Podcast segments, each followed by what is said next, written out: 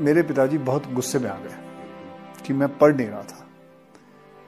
तो वो मतलब यहाँ तक पहुँच गए थे, मुझे थप्पड़ मारने वाले थे। तो थप्पड़ मारने वाले थे और मैं मैं भी बहुत गुस्से में था क्योंकि मेरे मार्क्स बड़े कम आए हुए थे। तो मुझे पूछते हैं कि पढ़ेगा नहीं तो क्या करेगा? ज़िंदगी में क्या करेगा? सच्ची कह रहा हूँ, ऐसे ही मुँह से निकल गया। मैं हीरो बन जाऊँगा।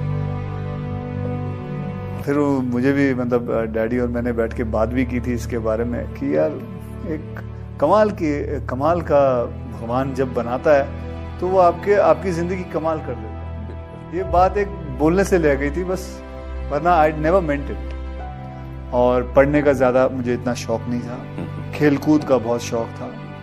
हाँ वॉलीबॉल खेलता था क्रिकेट खेलता था फुटबॉल खेलता था हॉकी खेलता था।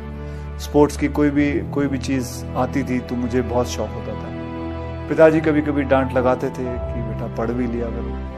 तो इतना फिर कहते थे, बेटा, पढ़ो इतना इतना तो पढ़ लो कि कम से कम दो दूनी चार होता है। अंग्रेज़ी थोड़ी बहुत आनी चाहिए, हिंदी लिखना आना चाहिए, पढ़ना आना चाहिए, मराठी आनी चाहिए। इतना बहुत पढ़ लो। मैं समझ सकता हूँ कि पढ़ने का इतना शौक नहीं है, क्योंकि कोई कोई बच्चे होते हैं। फिर मैंने भी कराटे ज्वाइन किया। और कराटे में फिर मुझे इंटरेस्ट आने लग गया मार्शल आर्ट में इंटरेस्ट आने लग गया। तो मुझे उन्होंने कैसे भी कैसे पैसे जोड़ जोड़ के जोड़ जोड़ के आ, मुझे बैंकॉक भेजा। वहाँ मैंने पाँच साल कराटे सीखा। वहाँ फिर मा, मार्शल आर्ट थाई बॉक्सिंग सीखी वहाँ बैठा रहा। फिर उसके बाद मैं कैलकाटा पहुँचा वहाँ काम किया। फिर ढाका पहुँचा वहाँ काम किया। दिल्ली में भी मैंने आ, कुंदन की ज्वेलरी के काम करता था। फिर उसके बाद मैं बॉम्बे वापस आया। बॉम्बे में बच्चों को ट्रेन करता था, मार्शल आर्ट में सबको ट्रेन करता था, पैसे कमाता था, करीबन पाँच छः हज़ार रुपये महीने के कमा लेता था। और उसी दौरान मुझे किसी ने एक, मुझे स्टूडेंट का स्टूडेंट के फादर थे, उसने कहा वाई डोंट यू अच्छे खासे हट्टे कट्टे हो, लंबे चौड़े हो, शक्ल भी अच्छी अच्छी है तो आप मॉडलिंग क्यों नहीं कर लेते? तो मुझे तो पता भी नहीं था मॉडलिंग होती क्या है, क्योंकि मेरा बैकग्राउंड नहीं है, मुझे मेरे माता पिता को किसी को नहीं पता था। तो कहा जी मॉडलिंग कर लो फ़ोटो खींचते जा रहे थे। और दो ढाई घंटे काम कराया फिर इक्कीस हज़ार का चेक दिया। बोले, आप जाइए, ख़त्म हो गया बोले, बस? हाँ। बोले, यार, पाँच हज़ार काम करता हूँ, महीने का पाँच छः हज़ार मिलता था महीने का।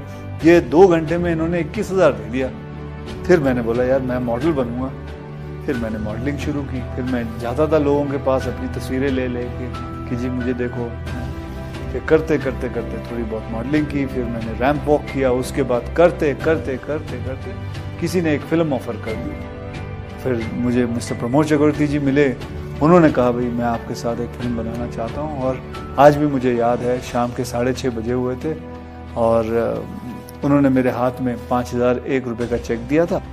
मैंने जब अपनी इंडस्ट्री में आने के लिए यू नो आप बनाते हैं फोटोग्राफ बनाते हैं फ़ोटो खिंचवा के पोर्टफोलियो जिसे कहते हैं और जहाँ मैंने फ़ोटो खिंचवाई, वो थी जू बीच पे, एक दीवार थी उधर, और दीवार के ऊपर मैंने वैसे मैं बंगले के अंदर करना चाहता था कि मुझे अंदर बुलाया तो उसने चौकीदार ने अलाउ नहीं किया, क्योंकि वो किसी का प्राइवेट बंगला था। तो दीवार पे बैठ के मैंने सारी फ़ोटो खींची।